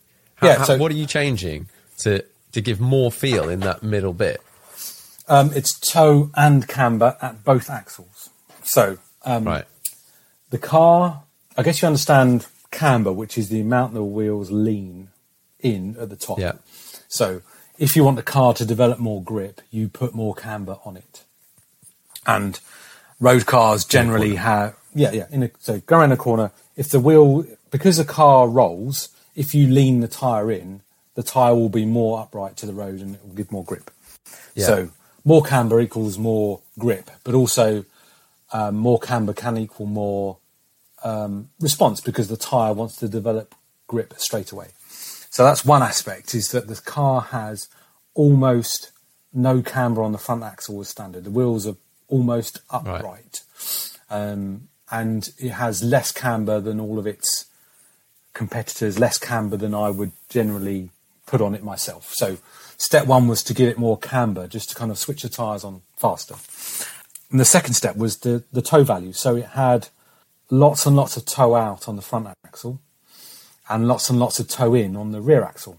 On a racing car, you might well run toe out on the front axle because you want the inside wheel to kind of like turn the response on before the car then leans and all the load moves to the outside wheel. So toe out on a race car, you can run and it will give better turn in at high G. Toe in on the rear axle makes the car want to go straight. And if you have lots of toe in, you have to overcome that before the car wants to turn. So you get a resistance, right? Okay. Yeah, but equally, but equally, it means that the car might want to go straight. So I imagine there was like a little bit of a, a do loop where they've gone, well, it's got a lot of toe out on the front axle because we want that. Oh, but that makes the car a bit iffy in certain situations, so we'll counteract that by putting a lot of toe on the rear axle. I always think balance is a key word in the vehicle dynamics world because if you get all of your behavior from one thing, it's never in balance. Or if you've hmm. made, you've done something not so good on one part and you've tried to counteract that by doing something on another part, you'll Yeah. always, always end up chasing yourself around and it won't quite work in certain situations. So the, the kind of like, uh, um, that marginal, the cycling marginal gains terms of small amounts of improvement everywhere to get everything in balance, um, you'll get a better car. So I, first thing I did was take the toe out off the front axle, which fixed a lot of the wandering at high speed because it means that the car's not searching ruts Yeah. and everything at high speed. And then take the toe in off of the rear axle, and it makes the turn-in phase so much more natural at the same time. So that's where the geometry came from. If you take steering, you know, when you get to a corner and you steer the wheel and what happens thereafter, the actual steering components, I don't know, contribute about 20% of that. And the rest is down to a balance of the front axle and rear axle. So you can spend, Okay. Yeah. you know, you can spend a long time tuning rear axle geometry and stiffnesses and all those sorts of things. And all you're doing is improving the way the car steers into a corner. You know, and that, that's where you get all those balances from. Yeah, I've started to notice that more doing well, doing some racing, more track driving, and starting to sort of starting to try and understand suspension tuning and stuff. And you're like, oh, the car does this, and they're like, okay, we're going to change this on the back. You're like, what? What? Why would Yeah. you do that? They're like, yeah, Yeah. yeah, yeah. No, it's all about that balance, like you said, Yeah. of either take a bit from the front, add a bit to the front, take a bit from the rear, Yeah. and they all have different different effects. Okay, that's quite interesting. Have you done any other bits for the car? from the springs, I um, wanted to do um, wheels mainly for my well, a lot of that was for myself. I wanted a slightly wider wheel, and then I moved to the A110S tires, which is a slightly bigger size, and um, start to sell the rear spoiler from the Cup and the GT4 race cars. So I sourced that as well because it looks really good on the back, but actually it does it does work. You know, it's not a it's not a just an aesthetic piece. It's Yeah. um, the race team sent me the CFD work that they'd done on the rear spoiler for the Cup race cars and said, whatever you do, don't ever publish this. Um, which I haven't, but, but it's you know it's the it's the proof that that that spoiler genuinely is effective. Um, and I tested it with and without it, Cadwell, and it helps the car under braking. Um, so once I'd done that, um, I'd done improvements to the brakes. So uh, I would I would criticise the brakes on the car for something so light. Uh, they the brakes don't cope with track use in standard form very well at all. I would you know mention Porsche again. If you take a 911 Carrera road car go on a track, the brakes tend to hold up to it. The A110 brakes aren't happy earlier. Um, Yeah. Then you know a Porsche isn't a full track brake go around all day, unless you buy a, a GT car. But they do cope with it better. So um, improve the brakes with different pads and brake lines. And then I've done a um, paddle shifters inside. That's the big big seller actually because the the standard paddles are column mounted, but they're borrowed off a Clio. They're just a bit small and a bit far away. They're just I don't know. I wanted that engagement a bit better and a bit easier to, to Yeah. access. Um, and actually, it's, it's really interesting having done the paddle shifters. You know, when people people talk about the engagement of a, a manual gearbox, um, Yeah. you get you get better engagement with the car because of the paddle shifter quality. You know, you're changing gear Okay. Yeah. yourself, and how easy it is and how natural it feels improves your engagement with when you decide to sh- change gear. You know, Yeah. so it's you know it's um, I, I know you're big into your manuals, but it still makes a difference. I And get actually, that totally. Yeah, yeah, and actually, I think that's I think especially so on the A110 because the gearing is so short. They've totally shunned 0 to 60 times. You know, when you do an 0 to 60 test, it's in the high, it's in high revs in third gear at 60. Yeah. You know, so it's a seven speed, but the gearing's short. You know, so it changes gear a lot, and I think that's what gives gearbox engagement into the car, even though it's um, you know flappy paddle, for want of a better description. Yeah, and uh, like paddle quality, like you said, it makes a huge difference. If you're pulling something that has like a nice positive like click and also feels solid, Yeah, there's nothing worse. I, every now and then I get a rental car or something, and I'll I'll be pressing one of the pedals on the floor, and it will bend. yeah, like pressing the throttle or something, and then you'll push it a certain amount, and then it'll just start to bow under you. Like, what on earth is this rubbish? And you get the same thing with paddles. Like, Yeah. if the paddles are a bit like iffy and a bit plasticky, you don't feel like you've got a, you know, that solid oomph yeah. connection with Yeah. it. Yeah, it makes quite a big difference. And I actually think carbon paddles aren't necessarily that good for that because they are quite. They're still yeah, they're quite, quite. They're, yeah, they can be quite flimsy, can't they? Um, and how much weight are you saving? You know, uh, it's like my um, my paddles are billet machine from aluminium. You know, CNC machine aluminium, so it's like a you know an eighty gram part for a paddle Yeah. shifter.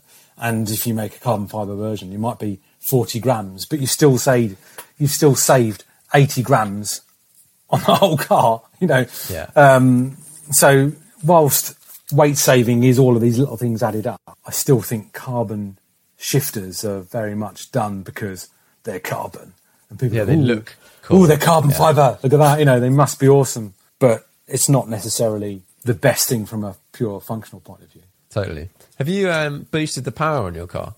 Yes, I missed that off. it's good job you, good job you're here. Um, yeah, so the uh, um, I'm up at 300 PS. The engine um, is effectively like derated, is for want of a better description. You know, the it's the same um, 1.8 turbo from the RS Megane, which Renault themselves sell at 300 PS, and Right. it's 252 in a standard A110. But the reason for that is the the gearbox torque. So there's lots of discussion around because they've because of the lightweight obsession. It's got a small gearbox, um, Okay. so the torque capacity of that gearbox is kind of often discussed as to what it is. Now they rated at 320 newton meters, which is a pretty low figure. The kind of my experience with working in the manufacturers of how cautious they are with limits, you know, where they're testing for abuse cases where um, I've seen this before. Where well, we need to test it so that every morning uh, the customer gets outside and does a launch control start on Belgian pavé, and then they drive to work, you know, on full throttle From cold, yeah. from from cold, you know, and they, and they have to do that for 150,000 miles. You know, it's it's it, Yeah. it, it's some of these things where the reason I bring that up because it's I remember those sorts of discussions on Project Eight where it's like, oh well, you know, the engineering standard says this, and it's like, do you really think a Project Eight customer is going to do that? So you know, companies have experience with well, that's actually not going to happen, isn't it? When and um, Yeah. it, it says in the manual that the um, A110 is rated to 1500 launch control starts lifetime. And okay, that's not a um, lot. but It's it- quite a lot. It is quite a lot because when you actually add it up, it's like, well, that means I can do uh, like three or four launch contr- control starts every Sunday for the next ten years. Or you know, it's like yeah. so. Actually, it becomes a big number, doesn't it? And um, so I, I was like, well, you know, you got to understand why the torque rating exists, and coupled with the fact that because the engine's so tunable, there's lots of people all over Europe that have tuned a lot of torque and power out of the car, more torque than I have, and uh, I've not heard of any gearbox issues anywhere. So I decided I wanted to go for like a, a 380 newton meter position where um, I felt that the gearbox was going to be comfortable, but also it was enough of a shift to make it worthwhile.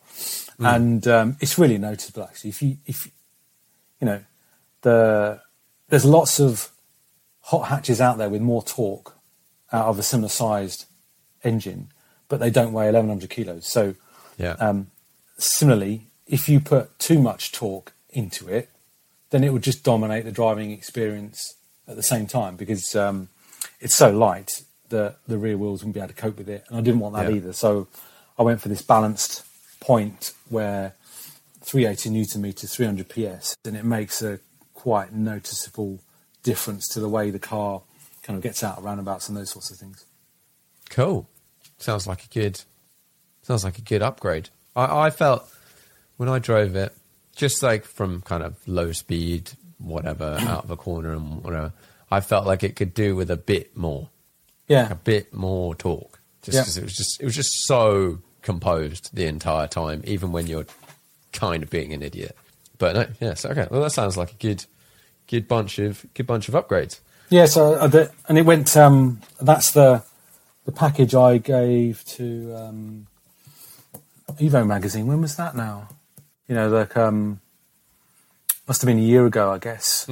And um, you know, they asked me for the car because they'd followed what I'd done, and that kind of package went to Evo, and they absolutely loved it, got a you know five star rating in Evo, which is it's, it's like um, it's dream world, isn't it? Really, you know, if, if the I remember um, doing doing the Project Eight. I remember one of one of the team when um, Project Eight first appeared in Evo from the launch in Portimao, and they gave it five stars. And one of the team was like, you know, his his career has been li- waiting for the point where a car he's worked on has got five stars in Evo, which you know is is true. Um, to then effectively, you know, I, I it's a, a modified A110, so I'm not trying to say that if it wasn't for me, the car wouldn't have got the rating. But you know, Yeah. to put to put my version in and get a five star review, it's one of those, you know, pinch me moments. So um, Yeah, that's cool. it's it's been um, been great ever since, really. Yeah, no, that's really cool. Project Eight, actually, I've ever since the sort of inception of that car looked at it and gone like, I, "What the hell is this? like, why, why are you making this car? Why is it doing Nurburgring laps? Like, Yeah. what is the point?" But as time goes on, I, I I think it's a very cool thing. I think it's very especially cool without the wing. It's uh, when we did that, the kind of SVO head head chief at the time was like, we want to make a Halo performance car that would deliver X amount of performance, and um, we were like, well, do you know what? Um, XE is better as a platform for doing that than F Type because F Type's on an old platform, you know, it just is. And they're like, well, but it's a four door saloon. I was like, yeah, but you know, so it, but you, you've, this is what you want, and if you want that, a four door saloon is going to give you more of that. So you can imagine the well, that's a bit weird conversation, you know what? and then, and um, and then it it went it turned around to well, actually instead of well, this is a bit crazy. Why would we do that? It became this is a bit crazy. Let's definitely do that. And it became one of those things where people say, well, you know, if you wanted to do this level of performance, what do you need? And I'll be going, well, oh, um, we spent a long time saying, well, it needs all of this suspension, it needs this hardware, we need to change these parts, it needs that. I want these tyres and wheel widths and like, you know, and all this. And well, none of that fits. And I said, yeah, but you this is what you said you want. So, and they was like, okay, yeah, we'll do it.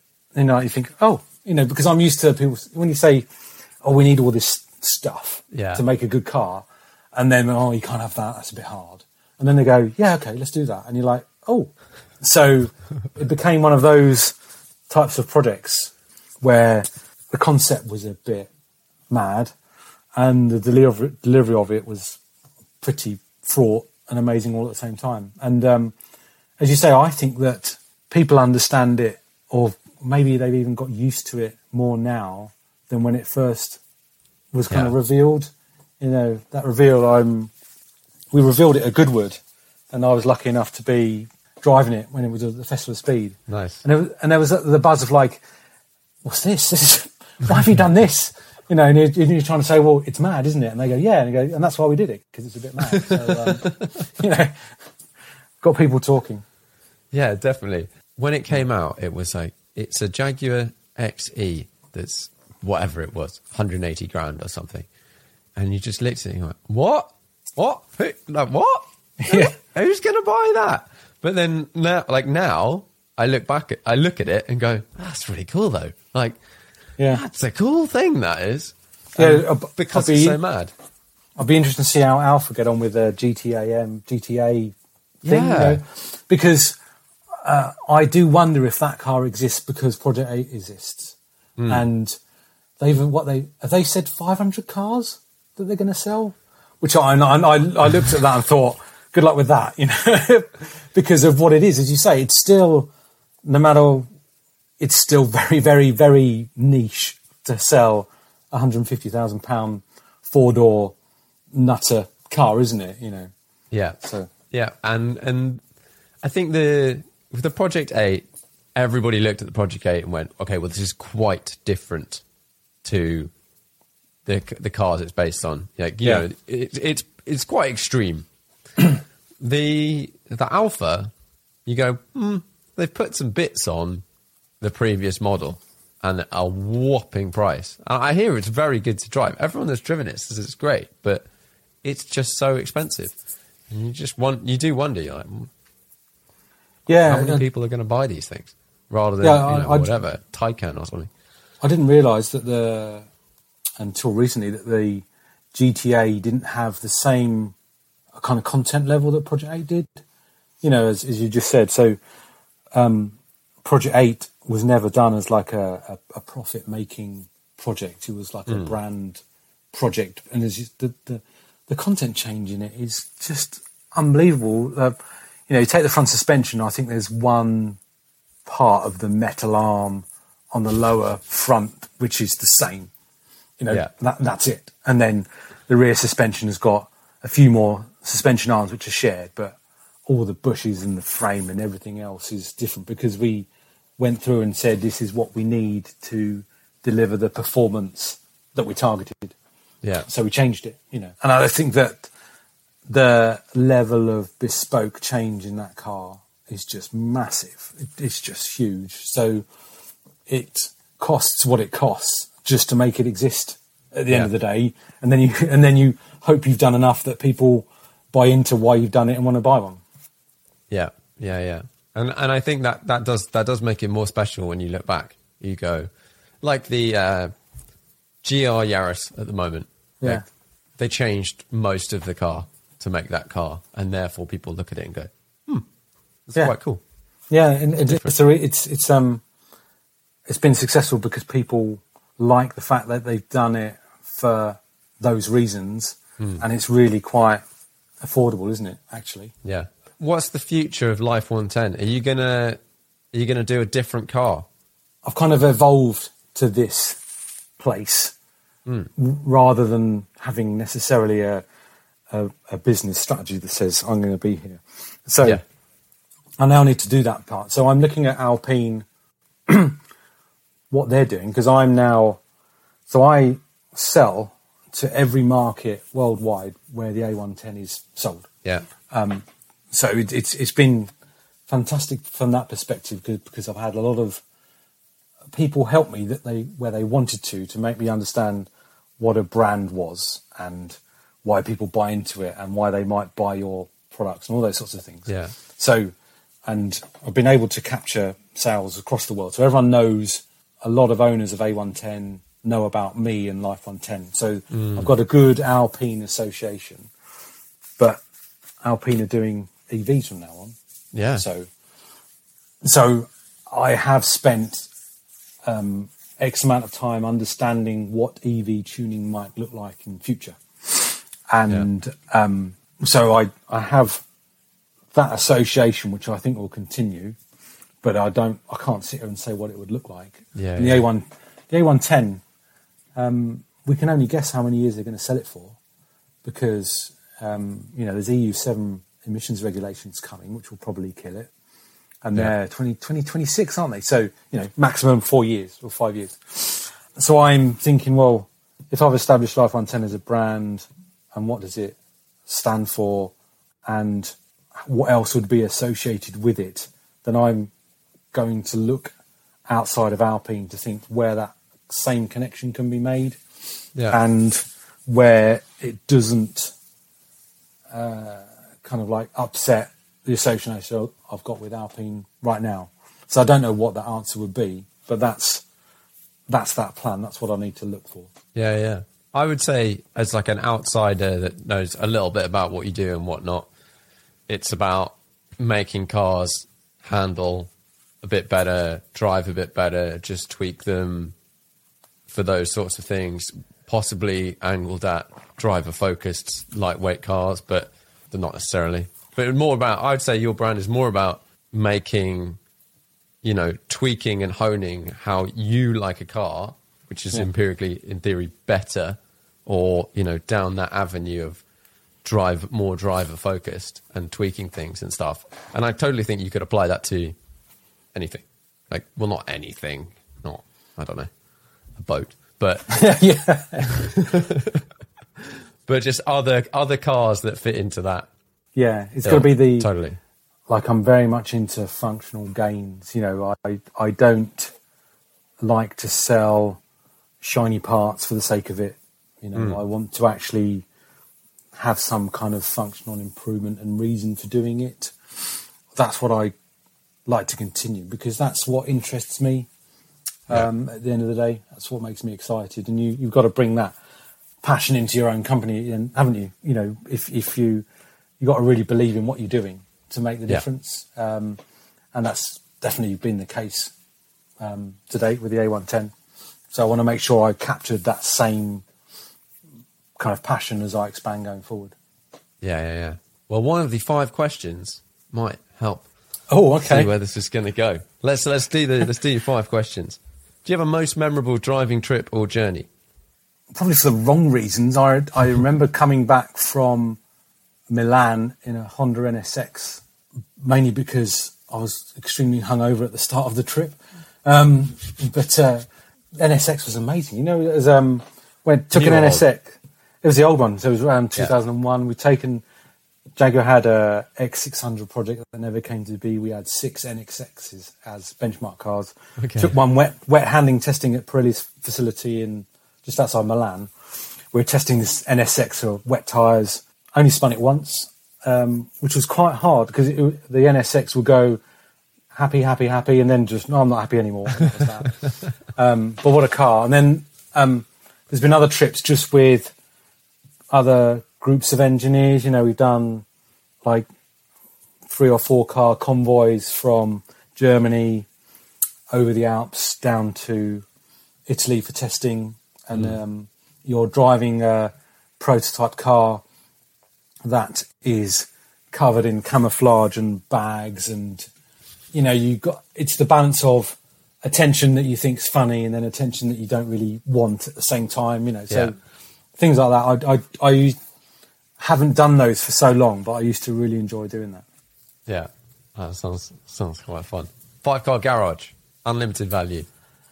Got 50 Um, uh, Porsche 959 because it's my Interesting. chi- Porsche 959 is my childhood car. Um, you know, in the era of F40 959, last Countach, whatever. I was just 959. Hmm.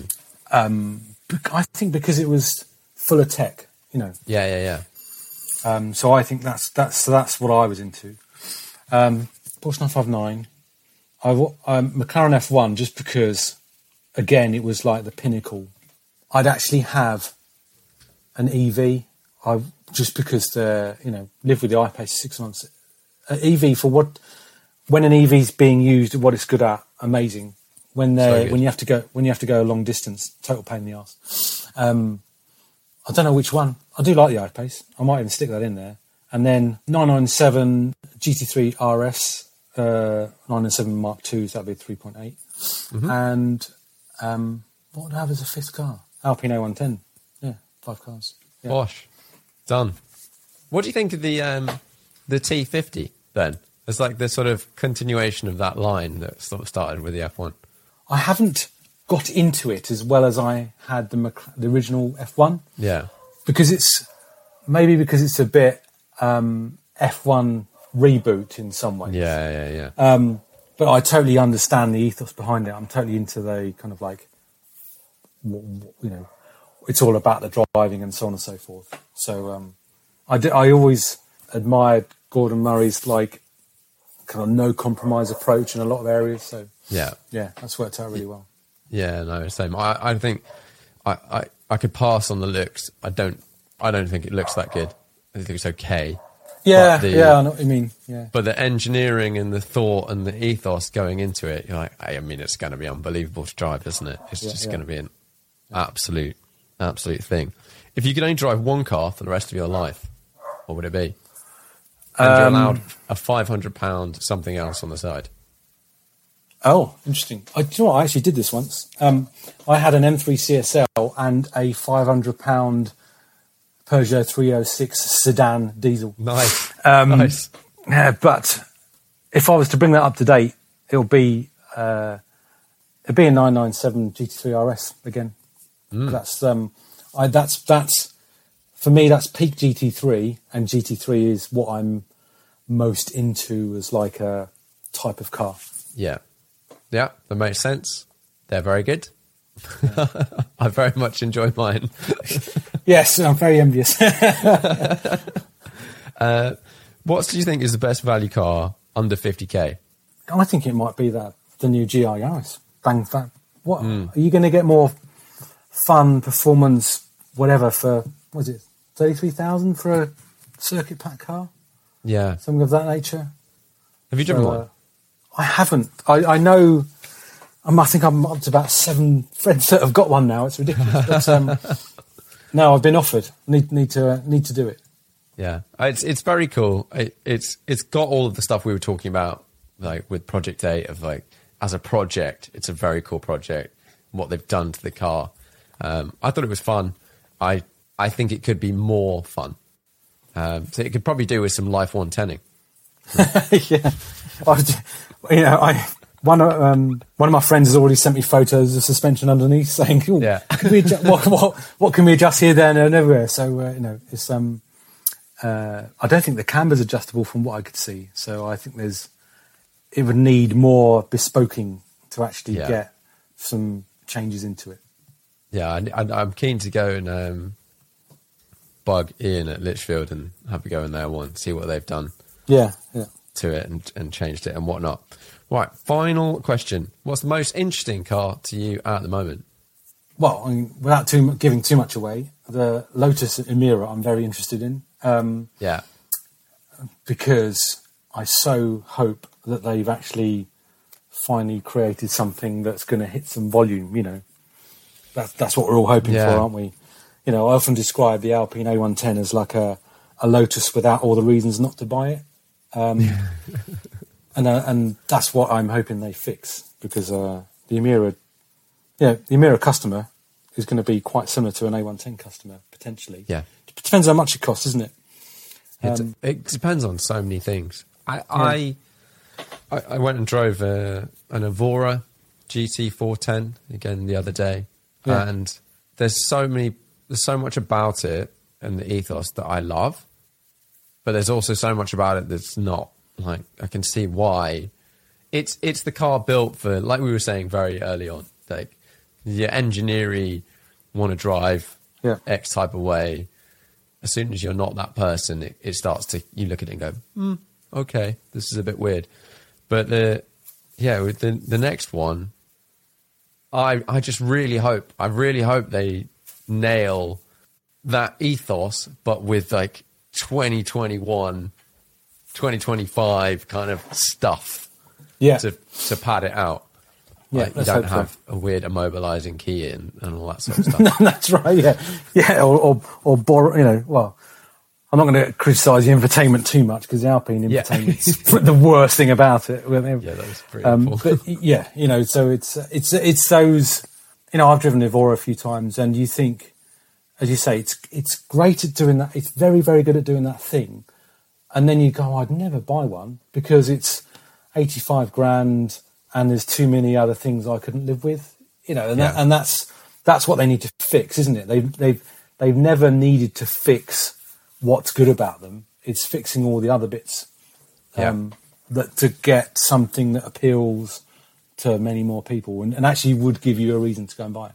Yeah, and I've always looked at like an Evora and gone, okay, but I'd probably get a Porsche GT4 or some, you know, it's, it's something like that, or an Yeah. old GT3 or you know a 997 GT3 or something, all around a similar sort of price point.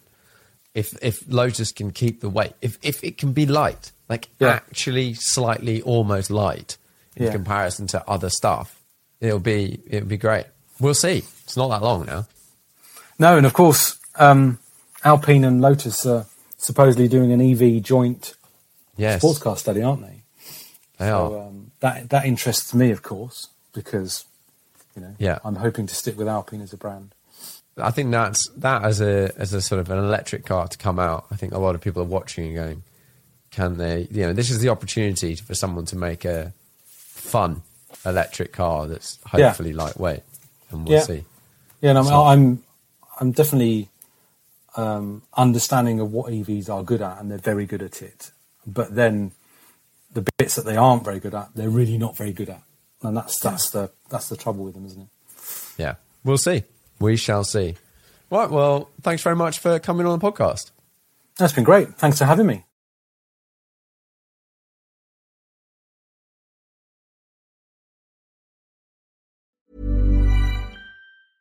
Ever catch yourself eating the same flavorless dinner three days in a row? Dreaming of something better? Well, HelloFresh is your guilt-free dream come true, baby. It's me, Keke Palmer. Let's wake up those taste buds with hot, juicy pecan-crusted chicken or garlic butter shrimp scampi. Mm. Hello Fresh. Stop dreaming of all the delicious possibilities and dig in at HelloFresh.com. Let's get this dinner party started. Hey, it's Paige DeSorbo from Giggly Squad. High quality fashion without the price tag. Say hello to Quince. I'm snagging high-end essentials like cozy cashmere sweaters, sleek leather jackets, fine jewelry, and so much more. With Quince being 50 to 80% less than similar brands. And they partner with factories that prioritize safe, ethical, and responsible manufacturing. I love that. Luxury quality within reach. Go to quince.com slash style to get free shipping and 365 day returns on your next order. Quince.com slash style. Imagine the softest sheets you've ever felt. Now imagine them getting even softer over time. That's what you'll feel with Boll and Branch's organic cotton sheets. In a recent customer survey, 96% replied that Boll and Branch sheets get softer with every wash. Start getting your best night's sleep in these sheets that get softer and softer for years to come. Try their sheets with a 30-night guarantee. Plus, get 15% off your first order at bollandbranch.com. Code BUTTERY. Exclusions apply. See site for details.